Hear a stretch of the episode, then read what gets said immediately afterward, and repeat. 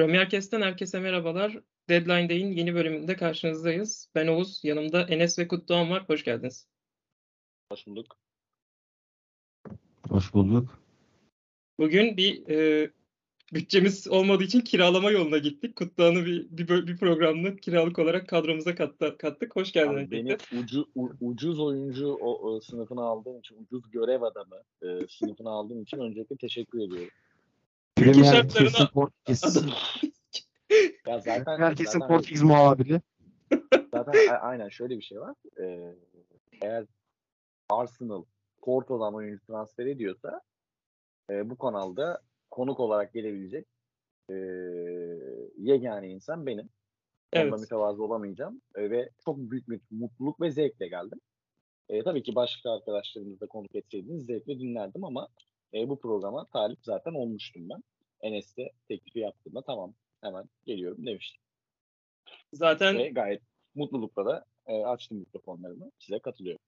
Zaten Porto ve Arsenal bayağı bir ikili oldu senin için. Yani tam bu programın uygun kişisi olarak cuk yani, oturdu bu transfer direkt oturdu yani.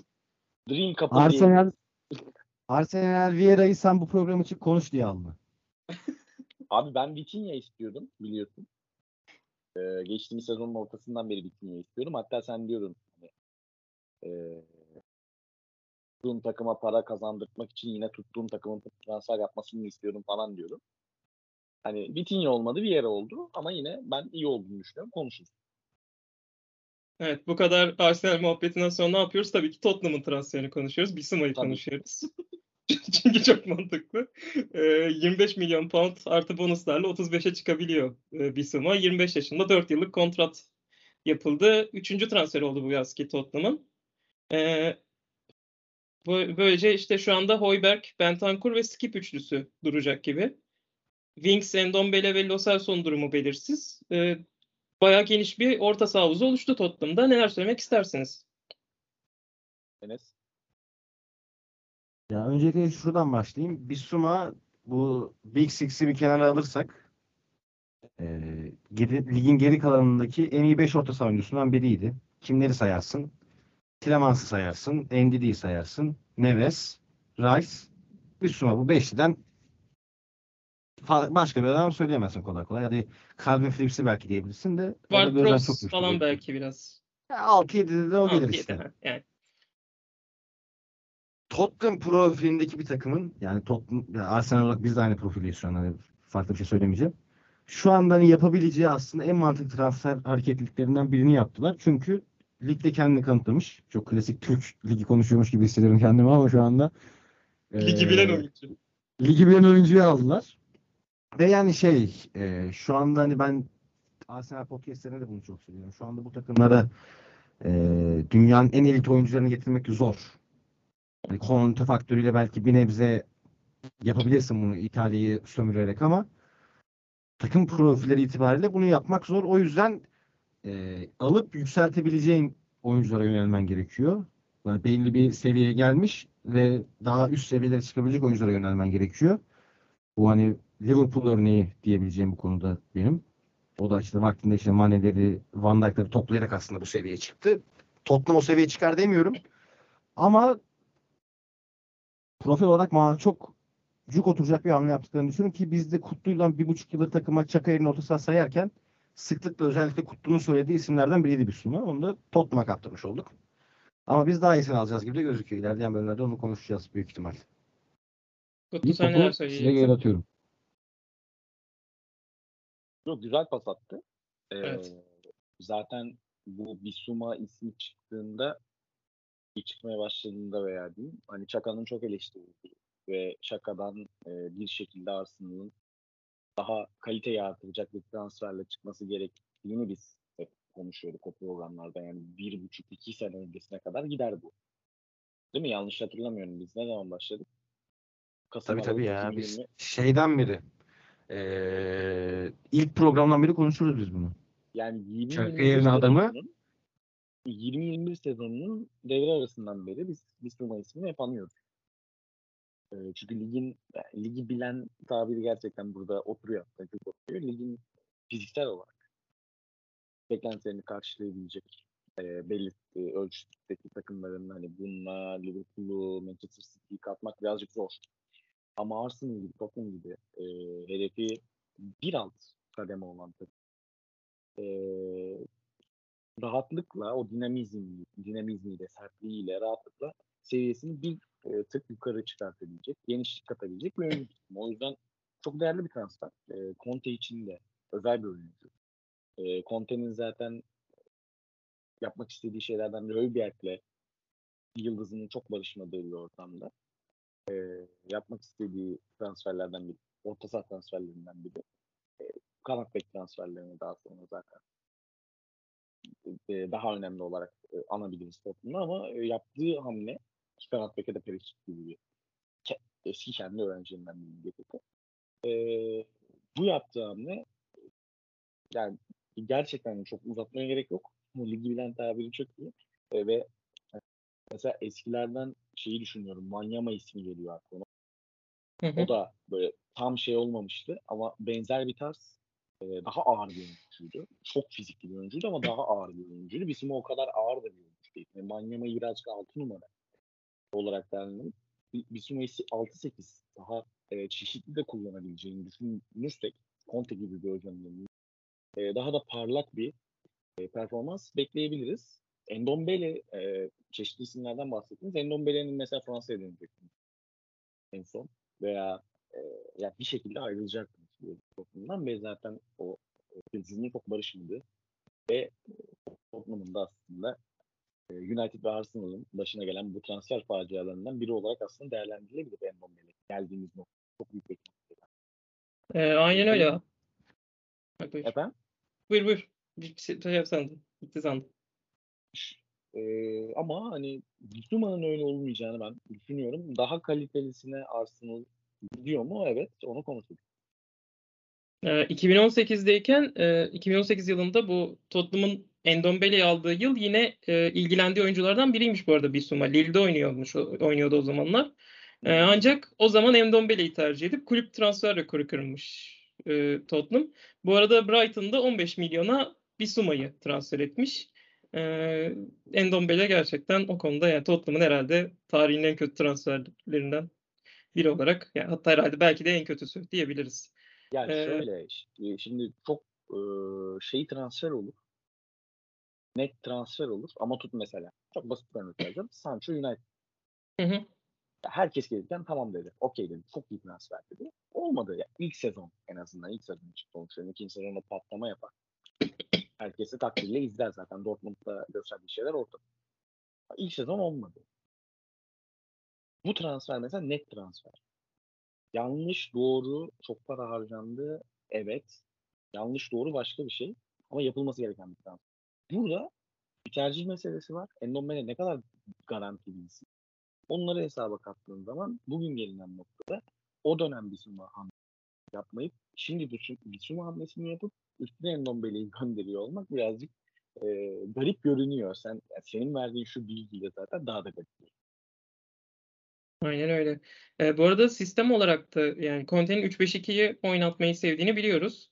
Şimdi elinde geniş bir orta saha rotasyonu yokken orta sahada o 3 oyuncuyu kullanmak zor. Ama şu anda Højbjerg, Bentancur, Bissouma üçlüsünü bir arada oynatabilir. Tabii bu sefer de hücumda bir oyuncudan eksilmesi gerekecek. Orada Kulusevski kenarda kalacak. O yüzden 3-5-2 oynaması zor görünüyor. 3-4-2-1 gibi bir diziliş kullanırsa da bu sefer de Bissouma'nın yanına ya Højbjerg ya Bentancur'u kullanacak.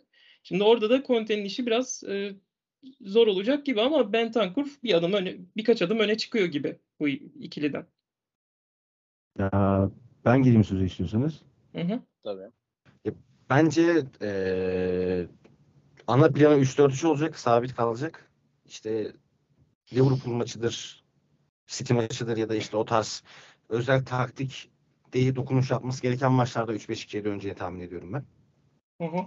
Kulusevski'nin az da olsa kanat bek olarak oynamışlığı da var. Hani Kulusevski'yi 7'ye atmak yerine belki öyle bir rolle biçebilir onu o tarz maçlarda. Yani her ne kadar geçtiğimiz yarım sezonda yaptığı asist katkısını gözettiğimizde onun mevkisini değiştirmesi büyük bir cesaret olarak gözüküyor olsa bile duruma göre böyle hamleler de görebiliriz sezon içinde. Ya Ben hani Bentancur'u Serie A'dan bilen bir insan olarak Bentancur'un aslında Premier Lig'de yapabilmiş olması sürpriz. Hani burada hani şeye de bir selam söyleyeyim. Abi işte Premier Lig temposu baskıcılara da bir selam söyleyeyim. Dünyanın en temposuz liglerinden birinde temposuz oyunla göz dolduran Bentancur Premier Lig'de oldu bir şekilde. Nasıl oldu ben de anlamadım ama oldu. Ama işte Højbjerg'in şeyini de kesemez gibi geliyor bana şahsen. Yani ikili oynadığı dönemde katkısını. İlla bir laf sokacaksın değil mi birilerine? Dağdın yeni başladık. Bissouma ile ilgili şimdi şöyle bir sıkıntı var. Orta sahada şimdi baktığımız zaman Højbjerg, Winks, Skip, Bentancur dörtlüsü geçen yıl toplam 7 asist yapmış. 4'ü de Bentancur'da. Bissouma'da bütün sezon Brighton'da 2 asisti var. Ya bu orta sahada üretim sıkıntısı yaratır mı? Benim ilk aklıma gelen soru açıkçası bu oldu. O istatistiği gördükten sonra. Sizce ofansif özellikli bir orta saha gerekir mi Tottenham'a? Bunu da Enes'e sorayım önce. Ya bence Conte'nin orta saha merkezinden önceliği skor katkısı değil ya. Hı. Yani Perišić'in geldiği düzende önde de Kulusevski, Son, Keane varken orta sahadan ekstra bir skor katkısını bekleyeceğini çok sanmıyorum ben. Ya ben de aşağı yukarı böyle düşünüyorum. Kutluhan sen ne diyeceksin? Valla ben tam Perišić ismiyle giriş yapacaktım. Söz bana geldiğinde zaten Enes söyledi. Yani çok kritik transfer. Ya biz yani şu an Bissouma'yı konuşuyoruz ama yani amaç doğrultusunda hep şey denir ya, scouting sadece genç oyuncuları izlemek değildir. Bazen yaşlı oyuncu da izlersin ve bazen 30 yaşını geçmiş bir oyuncu da scouting transferi olabilir işte. Türkiye'de en çok Burak Yılmaz. Onu diyecektim ben de. Yani Türkiye'de en çok Burak Yılmaz Lille transferi buna örnek gösterir. Yani 35 yaşında Burak aldı ve adamlar şampiyon oldu. Şampiyonlar Ligi'ne gittiler. Paris Saint-Germain'i alt ettiler dendi. Burak liderlik yaptı gerçekten. Şimdi burada da Perišić transferi var aslında. 30 geçkin bir oyuncu fakat Conte sisteminde toplumda kanat beklerinde sıkıntı yaşayan bir toplumda bir kanat bekin hücumcu olmasını tercih eden Conte için ki bundan bu pozisyonda Victor Moses gibi oyunculardan hem Chelsea hem de aslında düşük profilli gösterebilecek oyunculardan çok fayda almış bir hocanın eline Perišić gibi tecrübeli ve daha önce kendisiyle çalıştığını hatırlıyorum ben ilgilerde. Yanlış hatırlıyorsam benim. Evet şampiyonluk yıllarında ilk çalıştılar. Evet. Gelen bir oyuncu şimdi böyle bir oyuncu geldiği zaman bu kadar tecrübeli ve katkı verebilecek bir oyuncu geldi. Tabii ki yaşı gereği belki de süresi kısıtlanmaya başlayacaktır. Veya oynayacağı maçlar kısıtlanmaya başlayacaktır. Fakat burada ki Kulusevski'nin de gayet iyi girdiğini, neyse Kulusevski'ye tekrar girmeyeceğim. Belki delirecek yine. Kane ve Son da zaten varken City canavarı da Kane salmışken onu da gitmeni istiyorlar. Hücum konusunda benim orta sahadan ziyade zaten aslında Perišić transferi kanat bek olarak görünse de hücuma yapılmış bir hamle. Oradan hücumu besleyen oyuncu kanat beklerden hücumu besleyen oyuncu transferi oldu Perišić ve bu şu an için yeterli olacaktır diye düşünüyorum Tottenham adına. Sürpriz bir transfer görür mü? Önümüzdeki günler gösterir ama şu an için benim beklentim bu yönde değil.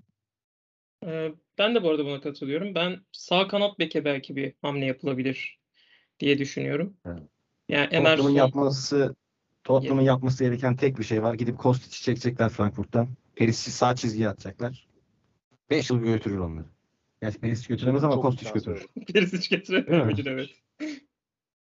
Kostić çok iyi transfer oldu bu arada. Evet, Bissouma ile ilgili eklemek istediğiniz bir şey yoksa Vieira'ya geçelim. Geçelim. Vallahi evet. Ekleyecek bir şeyim olsa da Vieira'ya geçmek için eklemem. Güzel hareket, mantıklı bir hareket. 35 milyon euro bonservis, 5 milyon da bonuslar karşılığında Arsenal transfer etti. 22 yaşında 5 yıllık kontrat yaptı. Geçen sezon ligde 27 maçta 6 gol 14 asiste oynamış bir oyuncu. Ayrıca yine geçen yıl Avrupa U21 şampiyonasında da turnuvanın oyuncusu seçilmiş bir oyuncuyu transfer etti Arsenal. Bence çok uygun fiyata alındı. Ama oyuncuyu çok daha yakından takip ettiği için öncelikle Kutlu'ya bırakıyorum sizi. Yani şöyle, ben öyle enteresan ligleri enteresan şekilde takip eden insanlardan biri değilim ama eskiden beri Porto'ya olan sempatim, bir de geçmişte bir Porto tecrübem olduğu için şehirle alakalı yani. Porto taraftarıyım aynı zamanda. Ve dolayısıyla özellikle son 3-4 senedir Porto'nun maçlarını yakından takip ederim. Yani bir sezonda 34 maçın 15-20'sini izlerim rahatlıkla. Şampiyonlar Ligi maçlarını zaten kaçırmadan çalışırım. Veya Avrupa maçlarını. Luis Diaz transferi ilk yapıldığında Atay'la konuşmuştuk hatta kanaldan. Liverpool podcastlarımızdan. Yani çok iyi bir oyuncu aldınız demiştim. Ben bu kadar iyi adapte olmasını beklemiyordum. Ama mesela Luis Diaz Portekiz Ligi için artık bug haline gelmişti. Yani hile haline gelmişti. O kadar geliştirmiş kendini ve çok iyi transfer yapmış gerçekten. 60 milyonluk bonservis bedeliyle şu an bedava kalmış gibi bile gözüküyor. Bu formda anlarsa daha doğru görünüyor. Fabio Vieira için durum birazcık daha farklı. Diaz 25 yaşında kulüpten ayrıldı ve Liverpool'un yolunda, Premier Lig'in yolunda. Vieira 22 yaşında bunu yapıyor. Fiziksel açıdan ilk aylarda, ilk maçlarda, belki de ilk sezon tamamıyla zorlanabilir. Öncelikle bunu bir göz önünde bulundurmak lazım. Çok iyi transfer yaptığı gibi görünüyor aslında ama kısa vadede Arsenal yine mi 40 milyonu çöpe attı ya da yine mi bir parayı çöpe attı gibi gözükebilir.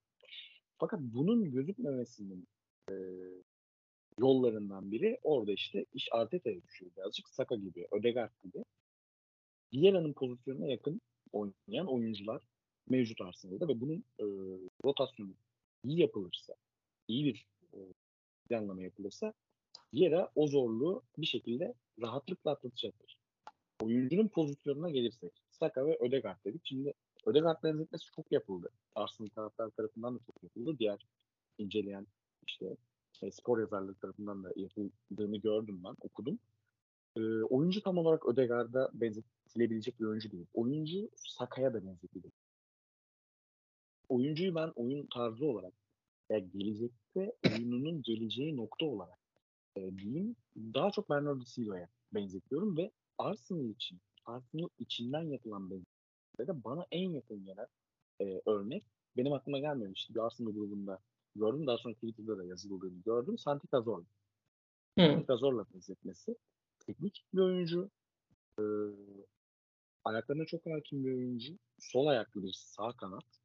Ya, bu arada şu bilgiyi vereyim. Transfermarkt'a girerseniz oyuncuya 10 numara ve sol kanat pozisyonları yazılmış. Ya şöyle söyleyeyim. Porto'nun 2019-20'den beri, 2020-21'den beri 6 ay öncesine kadar sol kanadı Luis Diaz'dı. Ondan sonra orada Pepe oynadı. Yani oyuncu sol kanat değil. Oyuncu sol ayaklı. Sol ayaklı sağ kanat olarak oynamaya başladı. Hatta Arsenal'ın sayfasında bir tane video var. İlk golü sağ çaprazdan Belenenses'e karşı attığı bir gol. O zaman 20 yaşında. Duran topları da o zaman Alex Telles hala Porto'da. Manchester'a gitmemiş. 2-0-3-0'ın önündeydi Porto. Alex Telles bir jest yaptı. Alsan kullan dedi. Kullandı, gol attı çocuk. Ben ilk o maçın anını izliyordum ben. Orada ilk etkilenmiştim çocuktan. Sağ kanat başladı. Porto'da A takıma çıktıktan sonra oynamaya ama teknik özellikleri kaleye daha yakın konumlanabiliyor oldu. Ödegaard'dan ayrıldığı nokta bu. Ødegaard 8-10 numara oynayabiliyor. Daha geride de konumlanabiliyor ama Fabio Vieira'nın oyun tarzı özellikle Porto'da kaleye daha yakın konumlanabiliyordu. Kanatta da 10 numarada da. Sağ içe de kat ediliyor. Bu noktada işte Premier Lig'e fiziksel olarak adapte olduktan sonra Bernardo Silva gibi sağ içe de yaklaşarak oyununu genişletebilir. Zaten Arteta'nın da oyuncudan yaratmak istediği şey bu olacaktır. Çünkü çeşitli pozisyonlarda oynayabiliyor. Arsenal'ın maç içinde pozisyon değiştirdiğini biliyoruz. Emile Smith Rowe, Bukayo Saka, Martin'e kadar bu oyuncular kendi aralarında pozisyon değiştiriyorlar. Oyuncunun hem 10 numarada hem de sağ kanatta oynayabiliyor olması, ki bunu Porto'da da yapıyordu. Otavio hem sağ kanat hem 10 numara oynayabilen bir başka oyuncuydu. Bu da daha tecrübeli bir oyuncu. Daha kendini geliştirmiş bir oyuncuydu Otavio. Otavio ile beraber saha içinde pozisyon değiştirdiği çok maç oldu. Fabio Vieira'nın. Bu açıdan da yani çeşitlilik, saha, oyun içi, maç içi çeşitliliği açısından da kendisini Arteta'nın bu maç içinde oyuncuların yerini değiştirdiği sisteme adapte edebilecektir diye düşünüyorum. Fakat şunu tekrar vurguluyorum. Sözlerime başladığım yere. Tekrar dönün. Fiziksel olarak Premier Lig için ilk aşamada yetersiz kalabilir. Biz Luis Diaz geldiğinde bir anda etki vermesinin en büyük sebeplerinden fiziksel olarak da hazırlığı olarak görmüştük. Konuşanlar da bu şekilde vurgulamıştı. Ama şunu vurgulayayım. Nasıl Luis Diaz kulübün sistemine ayak uydurabilecek kadar akıllı ve bir o kadar yetenekliyse Fabio Vieira da Arteta'nın yaratmak istediği Arsenal sistemine uyum sağlayabilecek kadar hem teknik, hem akıllı hem de oyun içi çeşitliliği olan yetenekli bir oyuncu. Gayet derinlikli bir analiz oldu Vieira hakkında. Enes, senin eklemek istediğin bir şey var mı? Ya ben oyuncu özelliklerinden ziyade Arsenal çevresinden bakayım birazcık olaya. Bizim bu şahsen benim övdüğüm kutlumda bu yönde yorumlar olduğunu hatırlıyorum. Devre arasında Arsenal'in transfer yapmamasını ben şahsen övmüştüm. Her ne kadar baktığımızda sezon sonu Şampiyonlar Ligi'ne belki de o bir aylık transfer politikası yüzünden gidememiş olsak da takımın hani uzun vadeli planları doğrultusunda istediği oyuncuyu alamadıysa gidip gereksiz yere günü kurtarmak için transfer yapmaması ben olumlu bulmuştum. Ve hani bunun meyvelerinde bu yaz yapılan hamlelerle göreceğiz gibi gözüküyor. Önce işte bir anda hiçbir yerde yokken Fabio Vieira bitirildi. Ve hani transferde de Arsenal'in yaptığı, o Twitter'da yaptığı olayı bilmiyorum, biliyor musunuz? Son 5 tweet'i baş harflerini toplanınca Fabio yazıyor. Yani Sherlock'ta yaptırdılar taraftarlara. Yani doğru hamleler yapmaya başladı. Rotasyona biz çok dem vuruyorduk. Saka sakatlandı mı oraya geçecek adam? Çok özür dilerim. Bugün ilk 3 ligip GAB'ydi. Ne durumda? Aynen. Sonra bozdular onu. W geldi. Arsenal taraftarı olmak nasıl bir şey anlayın.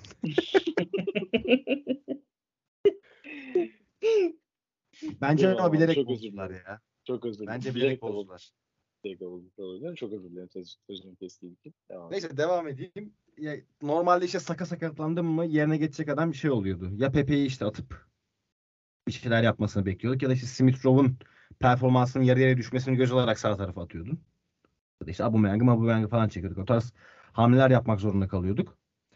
Şimdi bir şekilde kafasına girdi Arsenal. Her mevki için kalbur üstü 2 oyuncu rotasyonu kurmaya çalışıyor. Bence bunu yapması da bu arada 1,5 yıl sürecek halen de. Onu da söyleyeyim. Bu yıl içinde bitiremeyeceğiz onu.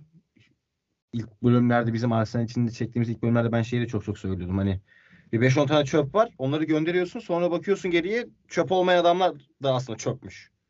Yani o kötüler gidince geri kalanların da kötülüğü ortaya çıkıyordu. Bu tarz süreçler yaşanacak bu takımda. Yine halen de. Ama büyük ihtimal işte Vieira gerek ilk yıl rotasyonu derinletip büyük ihtimal Avrupa Ligi'nde çok sık kullanacağını düşünüyorum onu. Takıma, ülkeye bir adaptasyonu sürecine geçirtirecekler. Seneye de ya ben şahsen Arteta'nın rotasyon açısından Pepe çok benzeyeceğini düşünüyorum. Yani Guardiola'ya çok benzeyeceğini düşünüyorum. Örnek veriyorum, bu takımın en iyi oyuncusu Ødegaard. Ødegaard 4 maç piyasada olmayacak. Duruma göre dönemlik. Başka oyuncular oynayacak. Finalde bu derin rotasyonu bu şekilde kullanmaya başlayacağını düşünüyorum. Vieira da umarım uzun yıllar bu takıma beklenildiği seviyede performans vererek hizmet eder. Porto'nun devrik başkan adayı, kaybeden başkan adayı da şey demiş. Çok kelepir fiyata bıraktınız, böyle bir satış olmaz demiş. Yönetimi eleştirmiş. Bu da abi bir şey diyeceğim. Evet, orada buyur. Bitir. Yok buyur. Bitmişiz zaten. Abi orada şöyle bir şey var. Porto taraftarı da bu arada Twitter'da biraz sinirli. Yani Diaz artı Vieira artı Vitinha'yı 140 milyona falan okutmuş olacak Porto. Hemen bonuslarla beraber. Buna çok düşük diyor Porto taraftarı. Yani Diaz'ın gittiği noktayı düşününce 60 milyon birazcık az geliyor olabilir. Buradaki asıl sıkıntı şu. Bu Benfica taraftar sayfalarında da yazıldı. Bir tane gördüm. Felix artı Nunes'in toplam 220'ye gidip Porto'nun birçok yıldız oyuncusunu 6-7 tane falan oyuncusunu yapmışlar. İşte Maragas'ından Sergio Vieira'ya kadar hepsini yazmışlar. Bu oyuncuların hepsinin 210'a yaklaşık gitmesi birazcık sinir bozucu bulunabiliyor. Ama yani her yıldız seviyesi var. Bir yıldız seviyesi var. Şimdi Luis Diaz da aslında ilk gittiğinde Diogo Jota transferi gibi bir şeydi. Yanılıyorsam düzeltti. Tabii. Aynen. Jota'nın da çıktığı nokta başka. Diaz'ın da çıktığı nokta başka. Onu çıkartan var. Lop var. Arteta'dan da beklendi. Yani Nunes şöyle süperstar olması bekleniyor çünkü. Yani yeni Luis Suarez olması. Joao Felix aynı şekilde öyleydi. Öyle bir beklentide bakış açısıyla alakalı Devrik Başkan'ın eleştirdiği başkan 43 yıldır Porto'nun başkanı.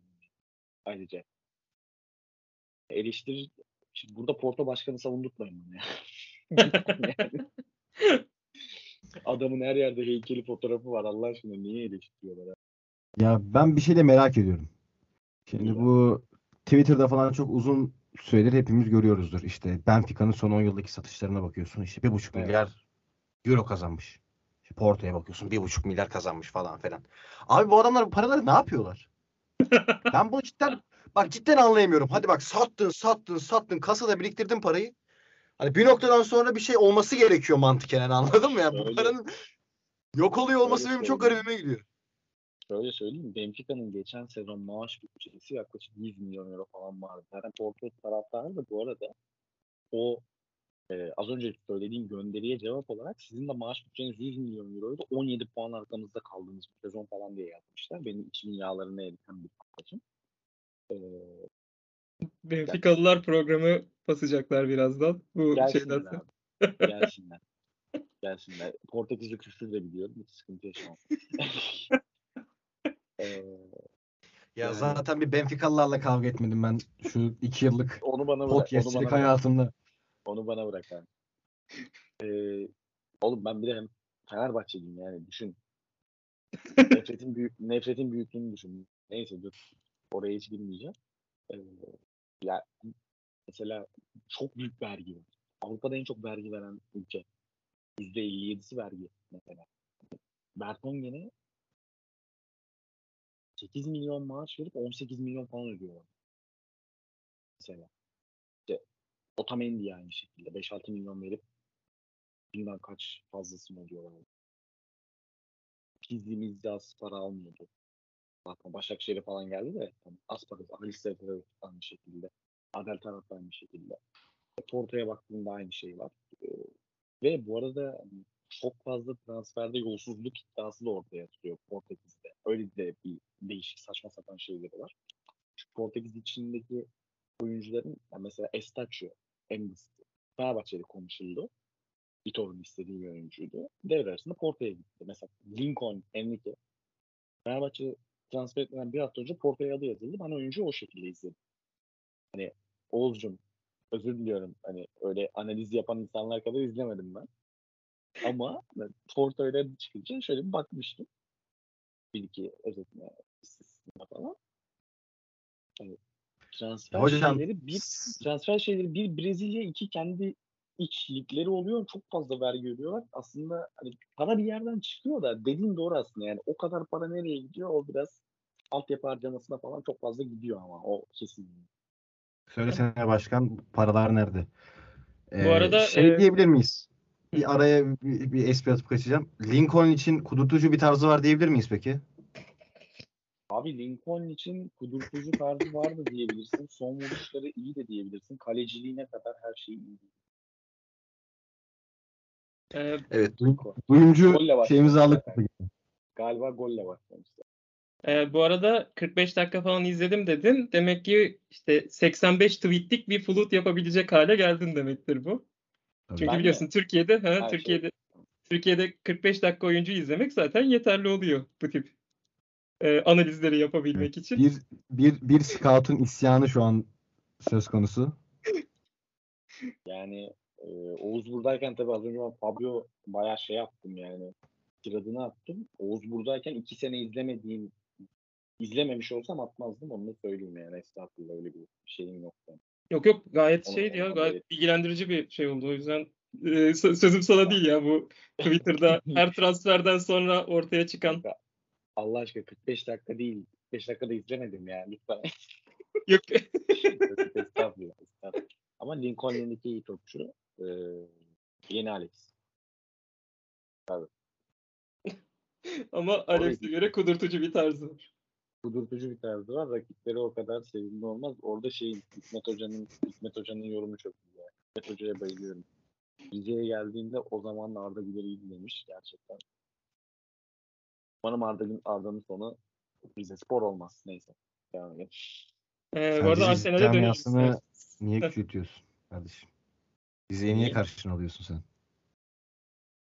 Rize'yi karşıma almıyorum da Arda TFF birinci topçusu olmasın diyorum bize. Ben alabilirim, sorun yok. Ben Galatasaraylı olarak Rize'yi karşıma alabilirim zaten. Twitter'da da. Rize'nin karşısındasın zaten. Twitter'da da kendileriyle bayağı bir şey oldu. Ben bile ne zaman Rize aleyhine bir tweet atsam hemen Oğuz ilk beğenen oluyor. Çok acayip. Bu arada inanılmaz bir program oluyor. Farkında mısınız? Çok. Her şeyi konuştuğumuz. Premier Lig her şeyi. Yani... bu arada ya Arsenal'le ilgili bir şey daha ben ekleyeyim. Yani Saka, Ødegaard, Smith Rowe, Martinelli, bir de işte şimdi yeni bir transfer Vieira da geldi. Yani çok genç, yaratıcı, kreatif özellikleri yüksek bir hat kuruldu orada. Enketi hatta ileride var. Yani bayağı bir takım oldu böyle. Hücumda izlemesi keyifli olacağını düşünüyorum ben bu yıl açıkçası Arsenal'in. Ya şeyi de ekleyeyim. Romano ve Atletik düzenli olarak Rafinha Arsenal'e çok yakın haberleri de yapıyordu son bir haftada yani. O 4-2-3-1'in 3'ünün hepsinin yedeği olacak. Evet, ve bayağı görünüyor yani. Lacazette galiba gidiyor. Gitti o. Lyon'la resmi oldu. Aynen. O yüzden şu an bayağı oldu yani. O forvetin arkasındaki üçlü 4-2-3-1 oynarsa yani bayağı sağlam bir hat oluşuyor.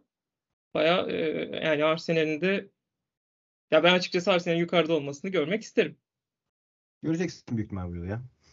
Öyle gözüküyor. Aykut Kocaman gibi bitirmesen olmazdı değil mi? Hiçbir şey demiyorum. Arsenal gibi konuşayım. Biz Nisan'da şampiyonuz. Onlar ikinciyi belirlesin. Abi biz Nisan'da dördüncüydük de işte. Mayıs'ta 5.liğe düştük. Öyle sıkıntı oldu işte. Öyle sıkıntı yok. Bunlar olur böyle şeyler. Mayıslar Tottenham'ın oldu diyebilir miyiz? Tottenham'dır abi. Son kez büyük ihtimal. Son transfere bence artık geçelim. Daha da konu kapatmadan. Tarkovski olayına. 2 dakika Tarkovski'yi konuşup sonra bir daha geyik yapmaya devam ederiz büyük ihtimal. 29 yaşında bir futbolcu. 4 yıllık kontrat olacağı söyleniyordu. Ya bana açıkçası bir tık uzun geldi. Oyuncu ayın 8'inde sağlık kontrolüne girdi haberi var ama sonrasında haber yok. Bununla ilgili Liverpool Echo'da bir haber gördüm.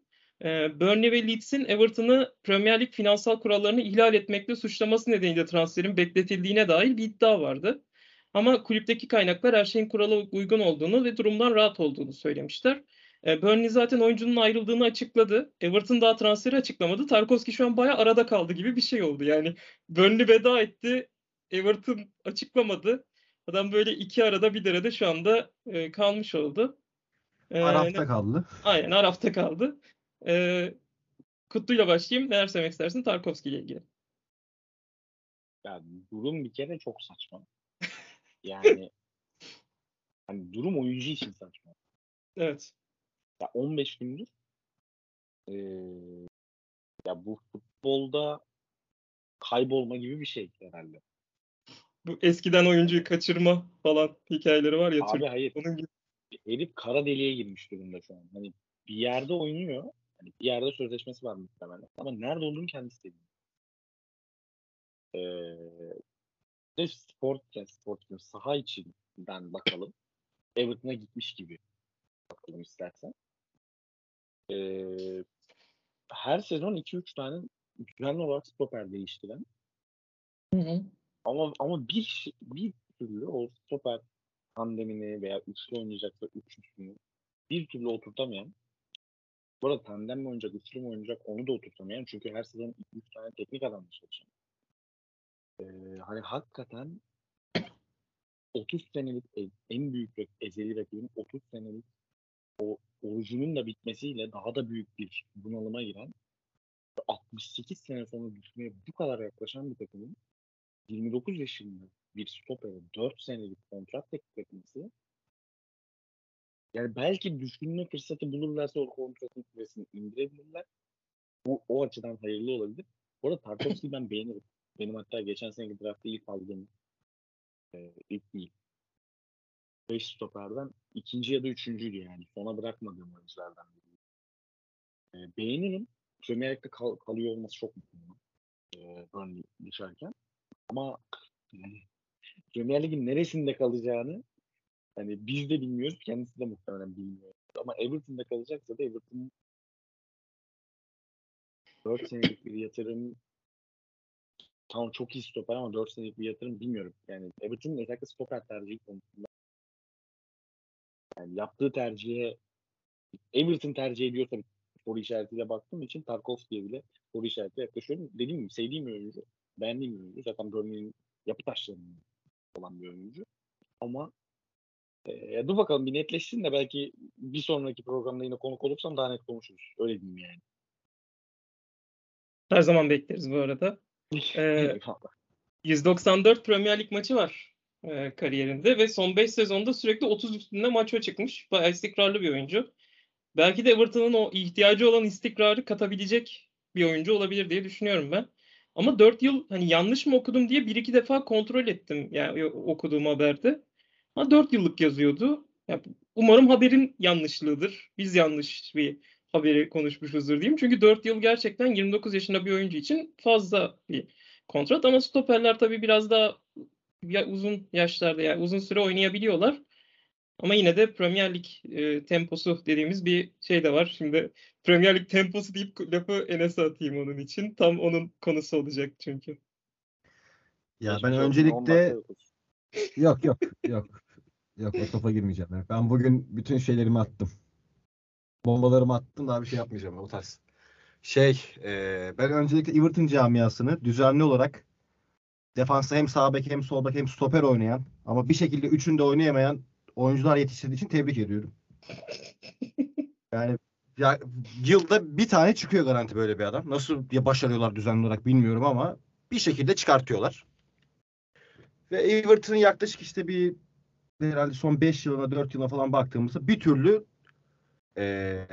düzgün bir stoper hattı sabit. Yani bir takımın en sabit olması gereken bölge yani o oyuncuların maksimum yani en az değişmesi gereken bölge bence 2 stoper bir de önlerinde oynayan orta saha oyuncusudur. Benim şahsi görüşüm futbolda bu. Everton bunu bir şekilde yapamıyor yani. Yıllardır bunu bir türlü başaramıyor. Hadi Kane'i birazcık istikrarı özdeşleştirebileceğimiz bir stoper olarak görebiliriz. Onun yanına da yine bir İngiliz değil mi Tarkovski? Yanlış bilmiyorum ben. Hı hı. Evet. Yine bir adalı İngiliz bir stoperi çekip yani dediğin gibi son 5 yılda dünya kadar maçı çıkmış. Son birkaç yıldır da 30 üzeri top oynayan bir adamı almaları mantıken doğru bence. Yani kağıt üzerinde doğru bir hamle Everton için. Ki bence profil olarak da aslında uygun bir hamle. Yani Tarkovski birazcık Burnley'den artık gitmesi gereken birazcık daha bu 6-10 arasında oynayan takımların rotasyonda bulunabilecek bir oyuncuydu bence. Oraya da eninde sonunda vardı. 4 yıllık imza bence çok aman Allah'ım nasıl böyle bir şey yaparlarlık bir olay değil. Bu kulüp yıllardır neler yapıyor yani. Ivo bir orta saha oynuyordu bu takımda son bir sezonda. Olur böyle şeyler yani. Çok sorun olacağını sanmıyorum ben. İmzandı 4 yıllık süreninde. İyi bir transfer bence. 10 üzerinden 8'lik bir transfer Everton için. Olursa gerçekleşirse tabii. Ki gerçekleşecekti bir şekilde izin verdiler onu. Hayır ben de katılıyorum. Yani Everton'a ben fayda sağlayacağını düşünüyorum. Oradaki demin de dediğim gibi o istikrarı sayesinde. Bakalım oyuncunun imza attığında yakında görürüz diye umuyorum. Yani oyuncu da muhtemelen imza attığını görmeyi umuyor. Şu an yani hala resmi olarak 30 Haziran'da bittiği için hala teknik olarak bir Burnley oyuncusu. Yani 7 gün sonra aslında free transfer'e düşüyor oyuncu ama artık herhalde Everton o arada o sorunu çözer diye tahmin ediyorum. Eklemek istediğiniz bir şey var mı programla ilgili? Hadi off the record'a geçelim ya. Ben rahat konuşmak istiyorum. Ben teşekkür ediyorum konuk ettiğiniz için ve dinlediğiniz için. Her zaman bekleriz. Her zaman gelir. Herhalde üçümüzün... Arsenal transfer yaptıkça gelebilirim bu arada. Gerçekten her zaman gelebilirim. Herhalde üçümüz en son Messi transferini konuştuğumuzda bir araya gelmiştik. Evet öyle gözüküyor. Ondan sonra, ondan biridir. Neredeyse bir yıldır. Özlemişiz. Aynen. Anca kendimize gelebildik. Anca kendimizi toplayıp tekrar transfer konuşmaya başladık.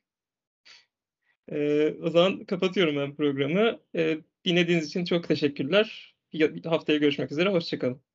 Bizi Instagram'dan ve Twitter'dan takip etmeyi unutmayın. Hoşçakalın.